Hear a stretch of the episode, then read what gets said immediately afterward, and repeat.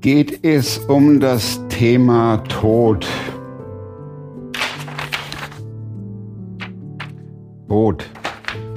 Dann denken viele an Krieg, naheliegend jetzt furchtbare Massaker in der Ukraine, aber zugegeben, das ist ja immer noch weit weg. Tod heißt erstmal weit weg, außer man ist selbst betroffen. Es gibt aber noch einen heftigeren Ausdruck als Tod und der heißt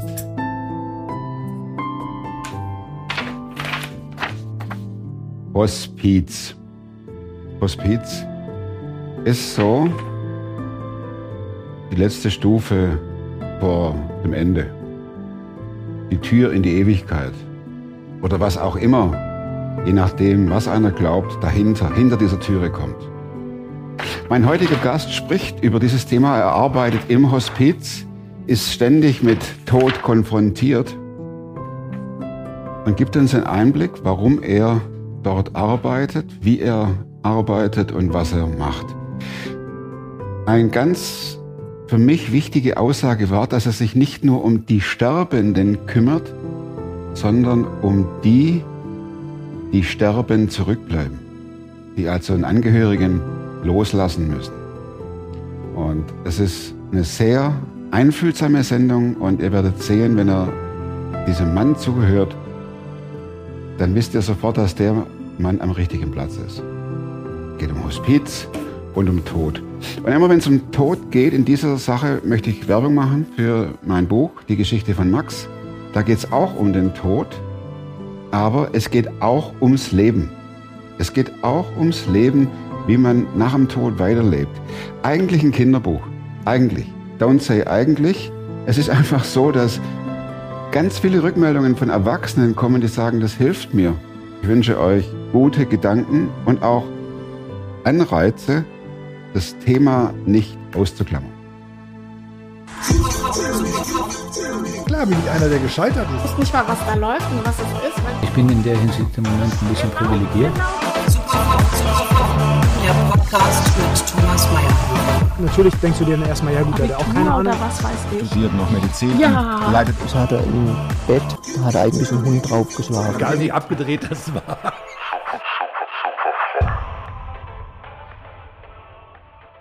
Hospizarbeit.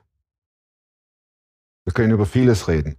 Aber ich las vor kurzem, das habe ich, ähm, ich habe es nur auf, vor kurzem, das ist nicht richtig. Also ich habe es schon länger gelesen. Und zwar hier von Brian Ware, kennst du das? Äh, ganz, ganz cooles Buch. Und zwar fünf Dinge, die Sterbende am meisten bereuen. Und das hat mich sehr bewegt, wie sie in einem Hospiz arbeitete und Menschen begleitete bis an die Lebensgrenze. Wo arbeitest du? Mhm. Also seit dem ersten Tag, seit es das Hospizhaus Emmaus in Wetzlar gibt, äh, seit dem 1. April 2004 arbeite ich in dem Hospizhaus Emmaus in Wetzlar mit am Anfang einer ganzen Stelle und habe das seit einigen Jahren reduziert und bin jetzt bei einer 40% Stelle angelangt. Und ähm, ja, das ist für mich auch vom Stellenanteil mittlerweile völlig gut. Thomas, wenn man jeden Tag mit dem äh, Tod konfrontiert ist, jeden Tag, du kommst ja, du, du läufst ja in das Haus rein, in das Emmaus-Haus. Mhm. Nimm uns doch mal mit in deinen Alltag, wie das abläuft. Mhm. Auch emotional.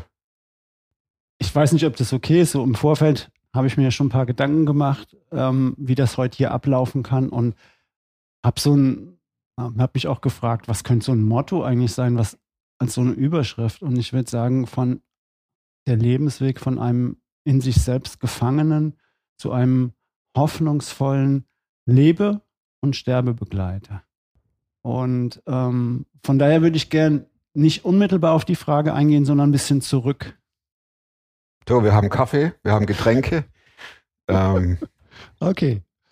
Äh, vom irgendwann irgendwann blinkt du die Festplatte, aber Okay. das ist Du egal. wirst mich schon bremsen, du Ja, kannst ja. ja auch jederzeit dazwischen. Also ich komme aus einem gut bürgerlichen Elternhaus, wo Glaube überhaupt keine Rolle gespielt hat. Also lebendiger Glaube. Ähm, die äußere Form war wichtig. Also nur mal so als Beispiel, meine Eltern äh, haben mich genötigt, zu einem Konfirmandenunterricht zu gehen, obwohl sie selbst außer an Weihnachten und bestenfalls mal an Ostern ähm, nie in die Kirche gegangen sind und sonst hat auch Glaube da überhaupt keine Rolle gespielt. Ähm, und so die Zeit zu meines, meines Konfirmandenunterrichts war, würde ich sagen, die Zeit, wo Gott am allerweitesten für mich weg war. Da war überhaupt kein, kein Gedanke daran, dass da was in irgendeiner Weise für mich Relevantes dabei sein konnte. Ähm, meine Mutter hat, als sie mit mir schwanger war, äh, sehr darunter gelitten und wollte mich, also nicht mich persönlich, sie kannte mich ja nicht, aber sie wollte nicht in der Situation sein, schwanger zu sein, weil sie zu dem Zeitpunkt völlig davon überzeugt war, dass sie mit meinem Vater nicht glücklich wäre oder sein könnte. Ähm, und so bin ich groß geworden, die ersten Jahre, so wie ich denken kann, als ein Mensch, der ähm, zwar äußerlich viel bekommen hat, aber innerlich ähm, einen Liebesmangel gehabt hat. Auf jeden Fall einen starken Liebesmangel und der sich bewusst oder zumindest unbewusst immer Schuld gefühlt hat für die ähm, sehr beschissene Ehe meiner Eltern, die sich von Anfang an immer nur gefetzt und gestritten haben. Und so meine erste Erinnerung ist an so eine Wohnung, da gab es mittendrin einen Kamin mit Kaminschlitzen, wo man äh, quasi auch, wenn man nicht im Raum war, genau mitbekommen konnte, was in dem anderen Raum war. Und ich habe immer geguckt, schon als kleines Kind, dass die Schlitze auf sind, dass ich vor der Tür irgendwie das mitbekommen konnte, was in dem anderen Zimmer ging. Und meine Eltern haben sich da wirklich sehr, sehr gestritten und ähm, ja, im Nachhinein ist mir klar geworden, dass ich mich auch sehr schuldig gefühlt habe, obwohl ich ihn natürlich nicht hatte, aber dafür war, konnte ich das nicht reflektieren. Also ich will nicht sagen, ähm, ich bin in einem schlechten Elternhaus groß geworden und deswegen ist einiges später im Leben passiert, aber einen Liebesmangel habe ich mit Sicherheit gehabt. Also, Wie hast du den kompensiert? Ähm, ich habe am Anfang versucht, äh, mein Bestes zu geben, um auch den Erwartungen, vor allen Dingen mein Vater, der kommt aus der Oberschicht im Grunde genommen und hatte sehr hohe Erwartungen an mich. Also ein Stück weit wollte er auch sicherlich äh, das erreicht, dass ich das erreiche, was er so irgendwo nicht erreicht hat. Und irgendwann habe ich aber gemerkt, seine Ansprüche sind so hoch, die kann ich niemals erfüllen. Und dann bin ich in 180 Grad in Rebellion und habe wirklich gegen alles und jeden rebelliert in ganz massive Art und Weise und ja, bin dann auch in Drogenmissbrauch, also in Drogenabhängigkeit reingekommen. Ich habe also ähm, zwar in Anführungszeichen nur gekifft, aber das wirklich von morgens bis abends irgendwann.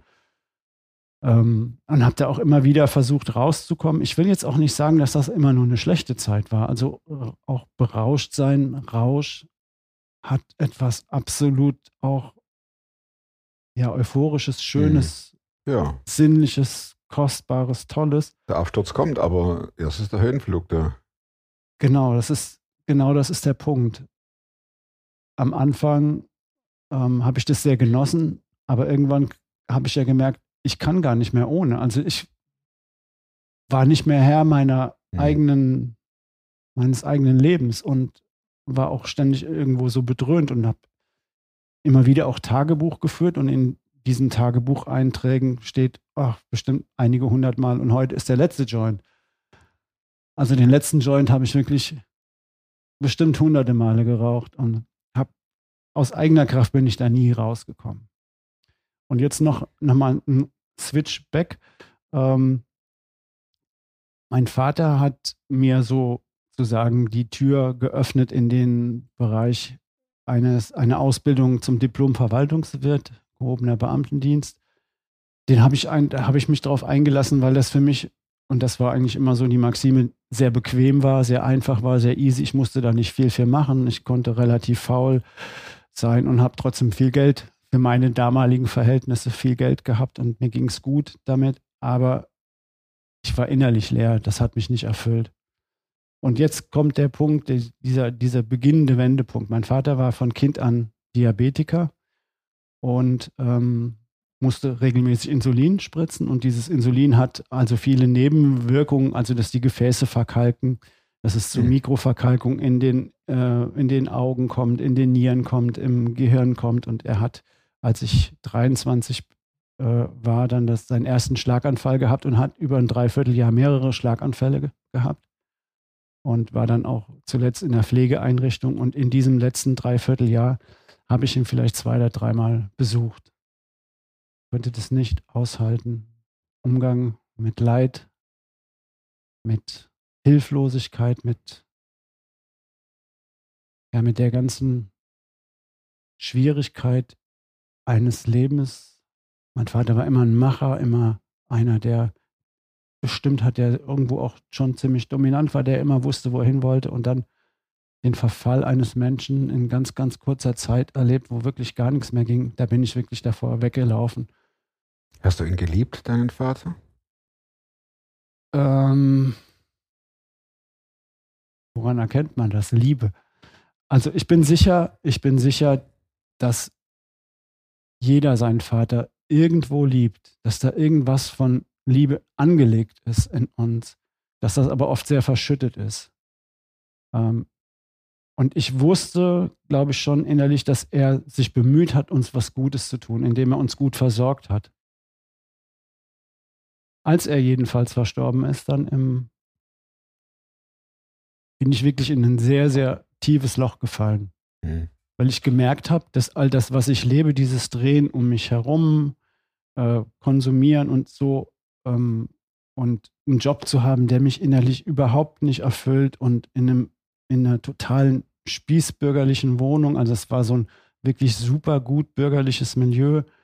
Ähm, ich habe, ohne dass mir das bewusst war, so diesen, diesen, diesen massiven Drang gehabt, ich muss hier ausbrechen. Das war gar nicht mal, dass ich das rationell genau durchdacht habe. Es war einfach mehr aus der Emotion heraus habe ich Entscheidungen getroffen. Zum Beispiel, dass ich erst nach einigen Wochen erstmal diese ganze ähm, bürgerliche Fassade in unserem Zuhause runtergerissen habe und Tücher gebartigt habe und die da aufgestellt habe und äh, mir einen ziemlich flippigen Untermieter gesucht habe in, in dieser Wohnung und werde nie vergessen, als ich das erste Mal mit dem unterwegs war und der sich für eine Mark, das gab damals wirklich noch Mark, eine Hose gekauft hat. Für eine Mark auf dem Flohmarkt. Auf dem Flohmarkt. Revolutionär. Für mein bürgerliches Elternhaus ein, ein absolutes Undenkbar. Äh, das, war, das war überhaupt nicht im Denken angelegt. Mhm. Äh, mein Vater hat die Betriebshandwerker gerufen, wenn es darum ging, eine Glühbirne reinzudrehen. Hat aber zu mir gesagt, ich habe zwei linke Hände. Projektion, wie auch immer, ist egal. War auf jeden Fall, äh, ja, und dieser junge Mann, der war äh, Altenpfleger. Und ich habe ihm abgespürt, dass, obwohl der wirklich sehr verrückter, freakiger, wirklich auch m, weitestgehend ständig bekiffter junger Mann war, dass der aber eine Aufgabe hat, die ihm innerlich was bedeutet. Und das hat mich erinnert an meinen Zivildienst, wo ich mit gehörlosen und mehrfach behinderten Kindern gearbeitet habe. Und in der Reflexion dann einige Jahre später war mir sehr, sehr schnell klar, dass das etwas ist, was meinem Leben auch Sinn gibt. Ja, und dann habe ich meinen Job als Diplom-Verwaltungswirt an den Nagel gehängt und alles, was mit mir bekannt und verwandt und verschwägert war, hat mich für verrückt erklärt. Äh, Und dann habe ich äh, eine Ausbildung zum Krankenpfleger angefangen. Und ähm, in dieser Ausbildung immer wieder bin ich in Situationen gekommen, wo mir Menschen begegnet sind, die nach meinem bisherigen Umgang mit Tod, Leid und Sterben etwas ausgestrahlt haben, was mich innerlich total berührt hat. Das waren Menschen, die massivst beeinträchtigt waren, die unfassbar vieles nicht mehr konnten, aber die hatten eine Ausstrahlung, eine, manchmal sagt man Aura, die hatten eine, ein etwas um sich herum, wo ich eigentlich als der, der ja reinkam, um zu helfen, als Beschenkter wieder rausgegangen bin. Und das ist mir etliche Male passiert. Und hat mich berührt und beeindruckt, aber es hat noch nicht zu einer Lebensveränderung geführt. Aber das waren alles so Punkte, wo ich heute weiß, das sind ähm, Menschen, die ähm, ja Gott benutzt hat, um mich einfach vorzubereiten. Und da ich ein sehr, sehr sturer Kopf bin und sehr rebellisch war, musste Gott, glaube ich, sehr viel vorleisten.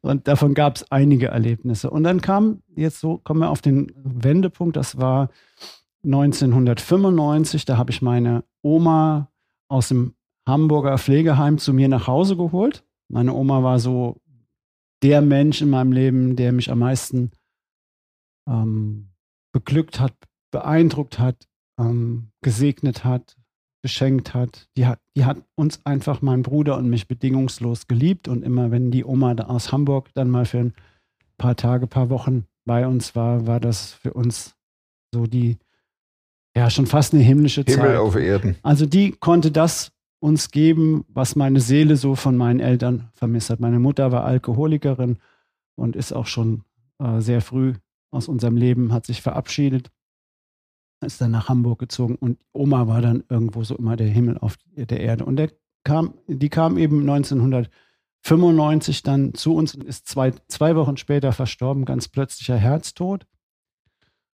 Und ähm, dann äh, gab es natürlich nur eine ganz kleine Beerdigung, weil das war 500 Kilometer weit weg von Hamburg. Es gab da auch nicht mehr viele Menschen, die da hätten mhm. kommen können. Und wir saßen dann in der Trauerhalle und warteten auf den Pfarrer. Und wer nicht kam, war der Pfarrer. Und die erst sehr andächtige Trauergemeinde, äh, das äh, kippte dann so langsam die Stimmung von Betroffenheit zu Wut. Und meine Mutter war auch da und äh, rief dann ganz Wut entbrannt bei dem Pfarrer an. Der hat sich tausendmal entschuldigt. Das wäre ihm noch nie passiert. Und dann kam er dann da angeradelt, die äh, feuerrotes äh, Gesicht, die Haare zu Berge. Und das hat dazu beigetragen, dass, also das, ist, das sind auch diese Nuancen, wo Gott einfach wirklich wirkt durch Dinge, die du dir, die du dir im Vorfeld nicht machen kannst. Dieser Mann hat für mich einfach etwas ausgestrahlt von, ja, das kenne ich. Total verpeilt sein, äh, aber auch nicht perfekt. Nicht perfekt, einfach äh, hat sich ehrlich und aufrichtig entschuldigt, haben das sofort abgenommen. Und äh, ja, zumindest war ich diesem Menschen gegenüber und das war für mich ungewöhnlich, dass ich einen Pfarrer positiv beein also sehen konnte, weil den, der mich konfirmiert hat, das war eher abschreckend. Und dann hat er in dieser Beerdigungsfeier ja in kurzen, wenigen Sätzen das Evangelium so rübergebracht, dass es, dass ich in meinem Herzen, ohne dass ich das genau erklären kann, gewusst, wenn das stimmt, dann ist für mein Leben wirklich eine Hoffnung, weil das war mir nicht klar. Ich suchte zutiefst einfach auch einen erfüllenden Sinn, einen ganzheitlich erfüllenden Sinn. Mein Leben ist nicht so einfach. Ich war ein Sturkopf und bin das vielleicht auch manchmal heute immer noch. Das hat nicht dazu beigetragen in dem Mai, dass ich mich sofort jetzt bekehrt hätte.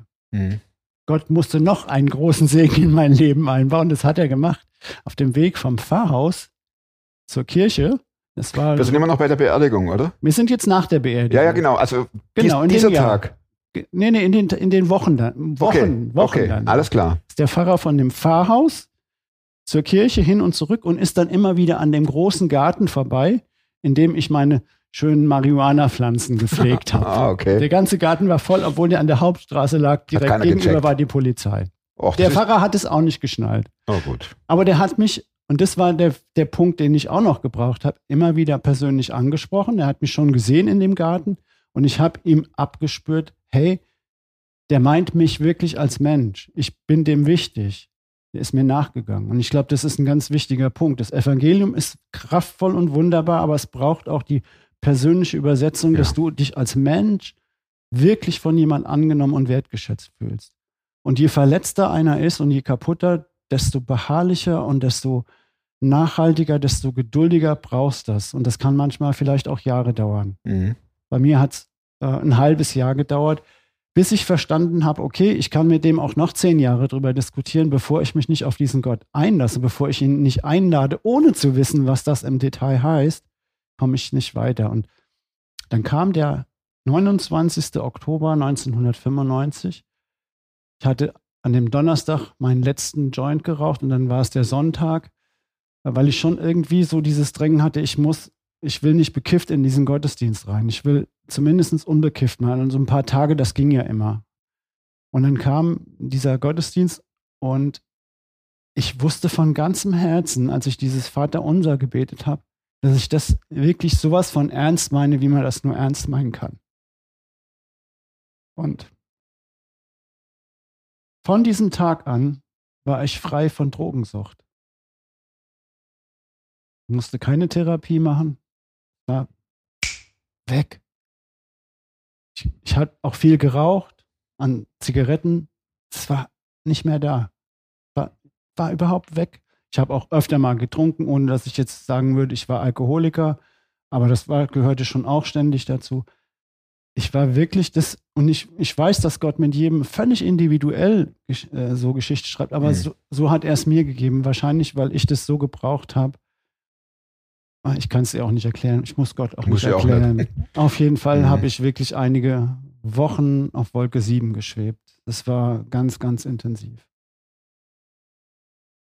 Ähm, ich habe nach sieben Tagen eine Hochzeitsanzeige aufgegeben in eine ganz normale weltliche Tageszeitung, weil das habe ich mir auch mal erstmal selbst zugeschrieben. Ja, ist klar, hast du, du weißt schon, dass du das jetzt brauchst. Du musst aus dem Umfeld raus und du machst jetzt, schreibst jetzt eine Hochzeitsanzeige. Nachhinein ist mir so klar geworden, dass das auch wieder Gott war. Diese Anzeige in der ganz normalen weltlichen Tageszeitung hat dann der Pastor meiner jetzigen Frau bekommen. Der hat es meine Schwägerin der Zwillingsschwester meine Frau gegeben. Die hat es meiner Frau gegeben. Meine Frau hat, hat beide für verrückt erklärt. Das ist ja wohl das allerletzte. Ich antworte doch nicht auf eine Hochzeitsanzeige. Wo sind wir denn? Ist, äh, was denkt ihr denn? Die war gerade Hochzeitsanzeige, da ging es ja nicht Nein, da stand einfach Christ sucht und das hatte der Pastor, mein damaliger Pastor, gesehen, weil er nach dem Auto geguckt hat. Der, der wollte ein Auto gucken und hat nur Christ, das war schwarz gedruckt, Christ sucht Christin und hat an meine Frau gedacht, die war anderthalb Jahre gerade Entscheidung und der hatte gemeint, äh, wäre doch gut, wenn sie mal jetzt wieder einen Mann was. findet. So. Lange Rede, kurzer Sinn. Ähm, wir haben uns vier, fünf, sechs Wochen lang geschrieben, jeden Tag jeden Tag, also so richtig mit Papier und Stift, das gab es damals noch. Da war, da war das E-Mail noch in den Kinderschuhen, oder? So, pass auf. Und das finde ich so cool. Und meine Frau wusste schon nach dem zweiten Brief, das wird dein Mann. Frag mich nicht wie. Es war ihr auf jeden Fall klar. Obwohl das Bild, das ich ihr mitgeschickt habe, ihre erste Reaktion ist: Gott, das kannst du doch wohl nicht ernst meinen.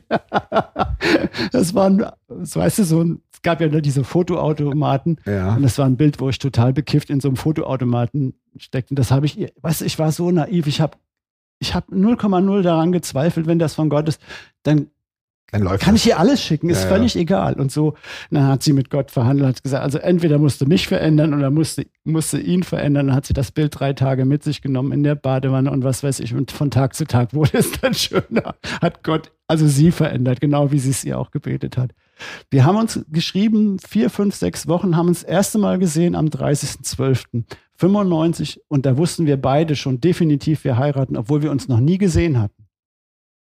Und haben im Mai drauf geheiratet und bin jetzt, habe letztes Jahr Silberhochzeit gehabt und die ersten zwei Jahre waren herausfordernd, weil ich wirklich total beziehungsunfähig war. Ich habe so viel Beziehungen kaputt gemacht. Die waren kaputt schon, wenn ich da reingegangen bin, war schon eh klar, die hat keine Chance.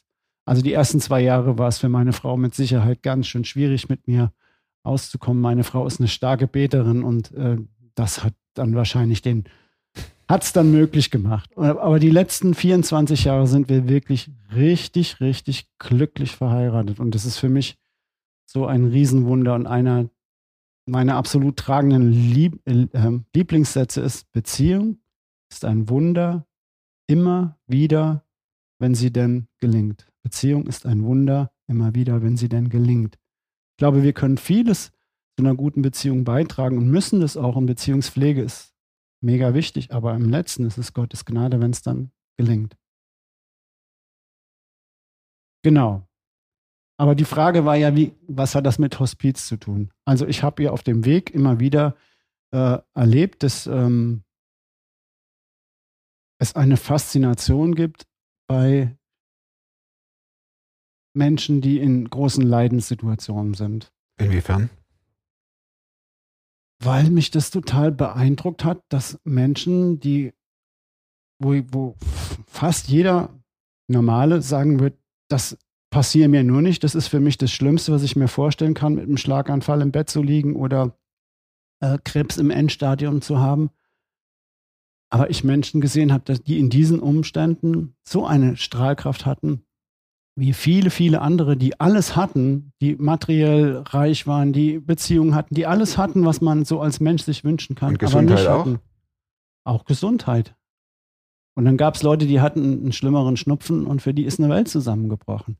Und das war ja der, der Weg, wo ich ähm, dann auch letztlich ins Hospiz be bekommen bin. Und eine Sache auch, die, die, also ich ziehe mich jetzt wirklich mal aus, das ist mir egal, dass ich weiß, dass das total verrückt ist, aber ich bin einfach wie jeder Mensch total verrückt. Ich glaube, jeder hat so gewisse Ecken, die total verrückt sind, aber nur mal um diese unfassbare innere Suche zu verdeutlichen. Ich habe in einem Krankenhaus in, in Neuwied damals, das war ein großes Haus, ein 1000-Bettenhaus, meine Ausbildung gemacht und da sind relativ viele Menschen gestorben. Und für fast alle, mal, ich würde mal sagen, 90 Prozent meiner Kolleginnen und Kollegen war auch tot und sterben auch etwas, was sie gerne ausgeblendet, weggedrückt haben, was eher zu vermeiden war, was nicht Mhm. gut auszuhalten war.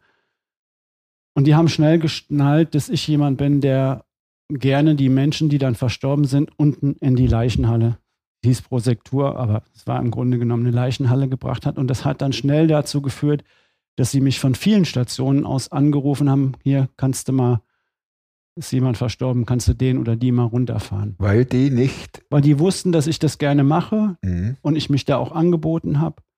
So, und dann habe ich diese Verstorbenen in diese Halle gefahren und es war mir ein inneres Bedürfnis, nicht nur den aufzudecken und auch zu berühren, zu begreifen. Man sagt ja oft, Tod, ich kann, dich, ich kann das nicht begreifen. Und das Mhm. hat etwas zu tun, dass wir das auch zutiefst spüren müssen, glaube ich. Früher gab es ja die Kultur, dass man einen Verstorbenen drei Tage zu Hause hatte und sich jeder wirklich an dem Bett über Tage verabschiedet hat und es wirklich Mhm. ganzheitlich begriffen hat, zu begreifen, was ist Tod, wo, wo komme ich her, wo will ich hin. Da hat Gott so etwas in mich ganz tief hineingelegt, um ja, Tod und Sterben tief zu begreifen. Und das hat letztlich über mehrere Punkte mich dann in das Hospiz gebracht. Und ähm, wenn du mich fragst, was ist meine größte Gabe, ist es noch gar nicht mal an erster Stelle, die Sterbenden zu begleiten. Das ist sicherlich eine Gabe, die ich auch habe. Aber was ich, was mir mindestens genauso großes Anliegen ist, ist die Mitsterbenden zu begleiten. Jeder, der stirbt, hat im Idealfall einige wenige Menschen um ihn herum, die sich ja jetzt auch von ihm verabschieden müssen. Und für die aller, allermeisten ist es genauso eine Katastrophe, wie es für mich im Umgang mit meinem Vater war, weil das in unserer Gesellschaft und Kultur wird Tod stationalisiert und wird aus dem persönlichen Umfeld herausgenommen. Und deswegen sind die aller, allermeisten Menschen sehr unfähig, wirklich auch die Sterbenden zu begleiten oder sind sie zumindest sehr unsicher und sehr fühlen sich alleingelassen, hilflos, ohnmächtig. Auf, ja, Mhm. erzähl ruhig. Naja, wenn man so das, äh, wenn man so in die Gesellschaft reinschaut, fällt ja schon auf, dass das Thema Tod nicht vorkommt und dass die wenigsten ähm, sich Gedanken machen. Auch alte Menschen sprechen nicht über den Tod. Da werden Pläne gemacht und Pläne gemacht, das ist in Ordnung. Es bräuchte doch zumindest aber auch eine Akzeptanz dessen, dass mein Leben nicht unendlich ist. Bis hin zu der Frage, dass ich mir äh, überlege, was möchte ich vorher noch regeln? Oder sehe ich das zu blauäugig, zu fromm, zu positiv? Es hat was damit zu tun, dass das größte Wunder ist, wenn Gott uns einen Herzensraum für die Ewigkeit gibt. Bedenke, dass du sterben musst, auf dass du klug lebst. Das muss unser Herz erreichen. Wenn das und also ich würde sagen, die meisten wissen kopfmäßig natürlich, dass sie sterben müssen. Mhm. Aber es ist emotional für sie nicht zugänglich. Es ist nicht greifbar. Es ist nicht fassbar. Mhm. Ja. Ich, ich denke da an manche Gespräche, die ich geführt habe, die am Krankenbett stattfanden und wo jeder wusste, die Diagnose ist so, dass es sich nur noch um Tage oder Wochen handelt, aber du konntest das Thema nicht ansprechen. Da hieß es dann, da will ich nicht drüber reden oder so. Mhm. Das ist schrecklich. Hast, hast du schon mal den Satz gehört, du musst doch nur loslassen? Für mich ist das einer der fatalsten Sätze, die du in so einem Zusammenhang sagen musst. Weil ein Mensch im Natürlichen ist für mich so ein Bild, der hängt mit einer Hand noch an einer Stange über einem Abgrund. So ist seine Sicht der Dinge. Ja. So. Und jetzt sag ich dir, wenn du da hängst, du musst doch nur loslassen. Mhm. Wie hilfreich ist das? Ja, gar nicht. Nee, ist kontraproduktiv. Ja, Der macht sofort dicht. Kann ja auch gar nicht anders. Der muss sich daran fest, der muss alle seine kümmerliche letzte Energie noch dafür verwenden, gerade da noch zu hängen. Die Kunst, denke ich, ist es, etwas anderes zu geben, wo er sich dran festhalten kann. Ich kann erst dann loslassen, wenn ich etwas Besseres ergreife. sprichst du da mit deinen Patienten darüber? Ähm, Oder ist es gar nicht mehr möglich aufgrund ihres Gesundheitszustandes? also, Oder wollen die gar nicht? Entschuldigung. Nee, alles drei gut. Fragen. Alles Duff, gut. duff. Konzentrier dich mal auf eine. Ja, okay. Sprichst du drüber? Ähm, es gibt ein, ein äh, das, das Wichtigste ist für mich so, ich bete Mhm. immer wieder und muss mich dann auf das verlassen, was ich innerlich als Impuls bekomme. Und das heißt definitiv, Gott handelt mit jedem Menschen völlig individuell und völlig anders. Und es gibt kein Schema F, definitiv nicht. Aber ich glaube, es gibt ein Gespür dafür, wo ist jemand offen oder wo öffnet sich jemand, wo hast du eine, wo hast du eine, einen Auftrag. Mhm. Und das ist definitiv nicht bei jedem. Mhm. Also ich kriege oft gesagt, oh, du hast es ja toll, kannst auf dem letzten Drücker jetzt jedem noch zum Ach, ja, das Ja. wird, wird so oft gesagt Ja, ja. auch Kann- kann gerade auch- von ja. den Superfrommen. Ja, ja, und, das, das, ist. und ich glaube, es ist aber echt eher die Ausnahme, dass ein Mensch ähm, sich auf der letzten Lebensrille öffnet, habe ich aber auch schon des Öfteren erlebt. Also es sind etliche Menschen, die auf der letzten Ecke noch zu Jesus gefunden sind, unter anderem auch meine Mutter, die ich auch unmittelbar begleiten durfte. Und der letzte Satz, also das letzte war, dass sie wirklich Jesus bewusst angenommen hat. Und das war so ein Geschenk, weil ich wusste, meine Mama, die hätte alles getan, nur nicht sowas gebetet, wenn sie es nicht gemeint hat. Die war als junge Frau von einem katholischen Seelsorger missbraucht worden und hat dann von einem anderen Seelsorger, als ihr Vater gestorben ist, gehört, dass wenn da nicht eine ordentliche Spende reinkommt, dass der nicht äh, eine Messe gelesen bekommt. Und diese zwei Sachen haben sie ein Leben lang von Glaube und Religion so weit weggebracht. Ja, kann man Aber sie hat in, in meinem Lebenswandel gemerkt, dass da was ist und das hat sie auf dem Sterbebett ergriffen. Und das Mhm. ist eins der schönsten Dinge, was, was dir passieren kann als Mensch, wenn dir das unfassbare Geschenk gemacht wird, dass du jemanden in den Himmel mit, mit eine Tür für ihn öffnen kannst oder dass Gott dich gebraucht dafür.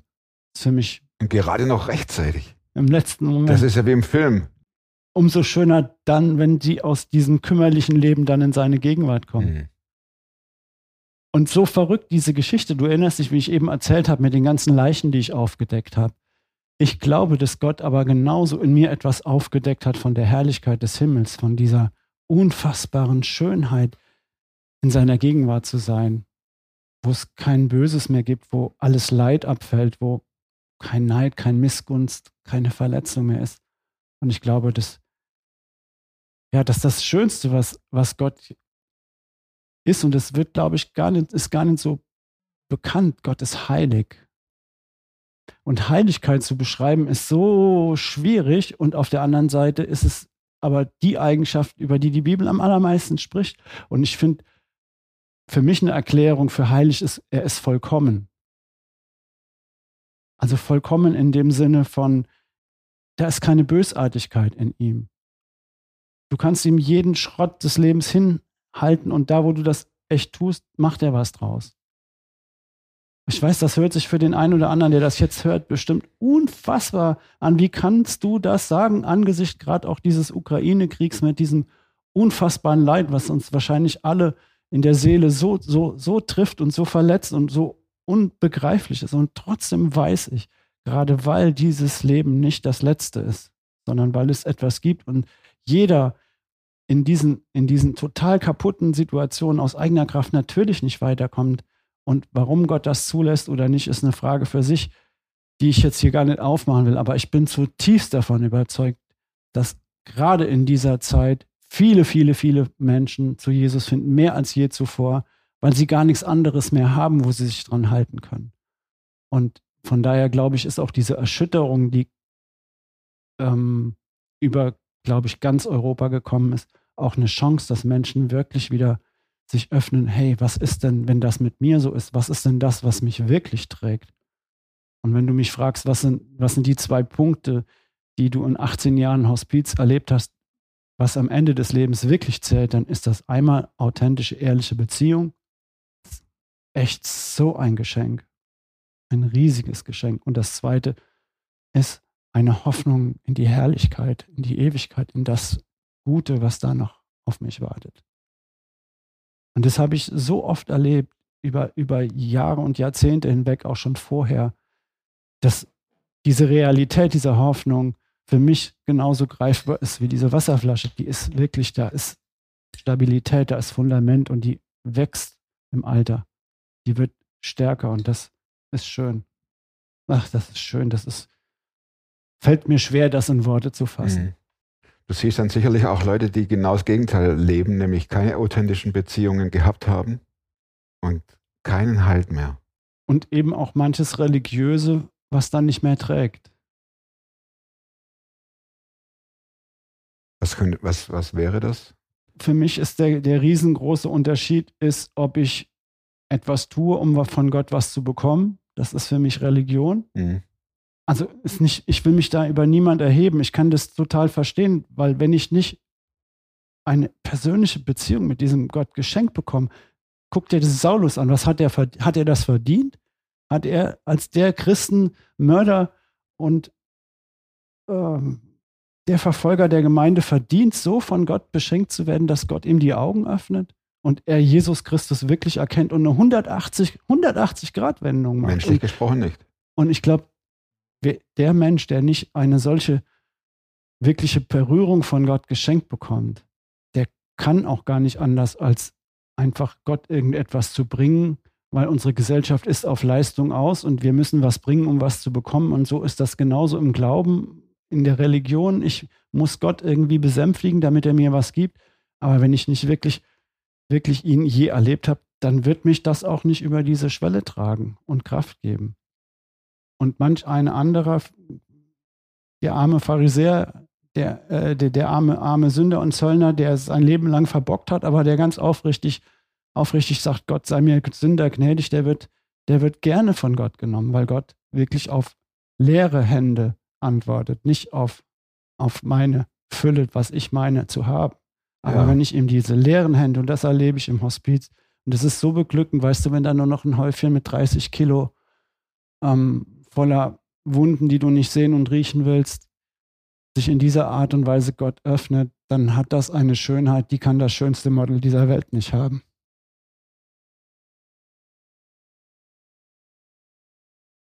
Um dann die Augen zu schließen irgendwann um in der Ewigkeit wieder anzukommen und verändert zu werden.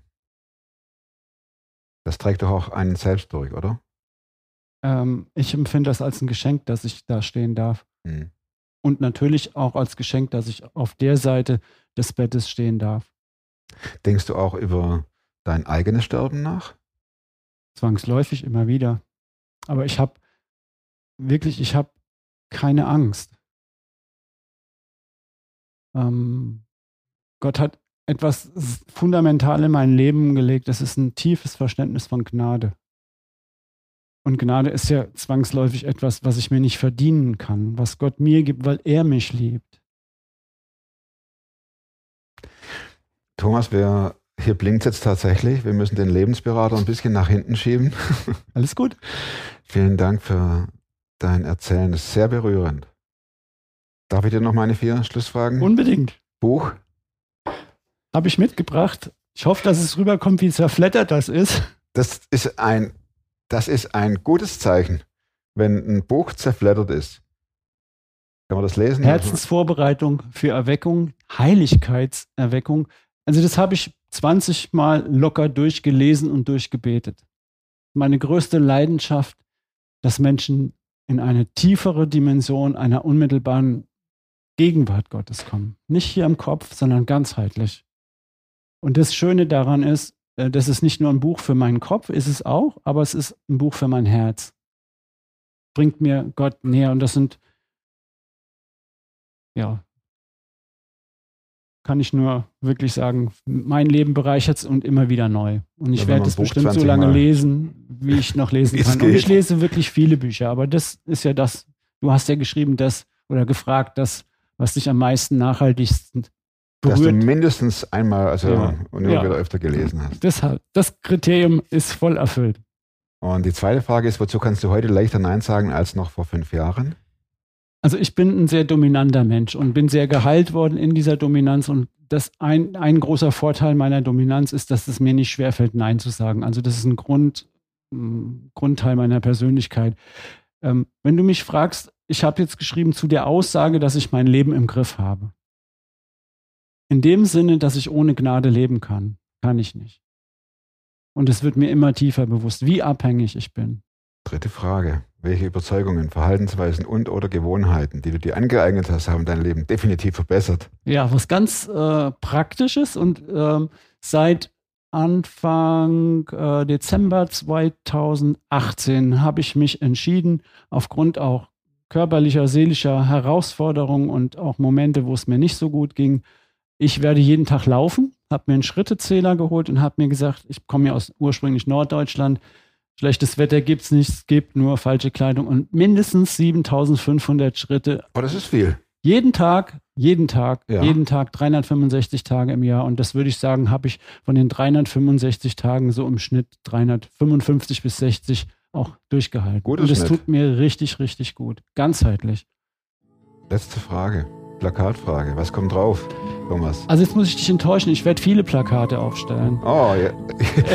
du stellst unsere Grafikerin vor große Probleme. ne? Ja, das macht nichts. Ich würde für vor jedes Gebetshaus in Deutschland ein Plakat aufstellen und da steht drin drauf, danke für eure Hingabe, eure Gebete machen den Unterschied.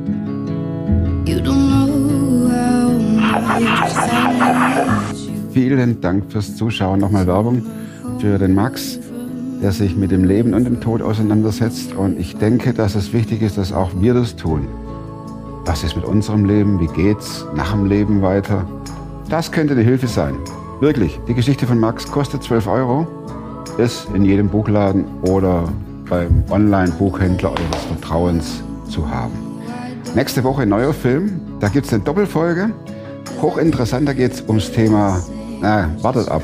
Nächsten Montag, neue Folge und bis dahin bleibt gesund und werdet super fromm. Macht's gut. Tschüss.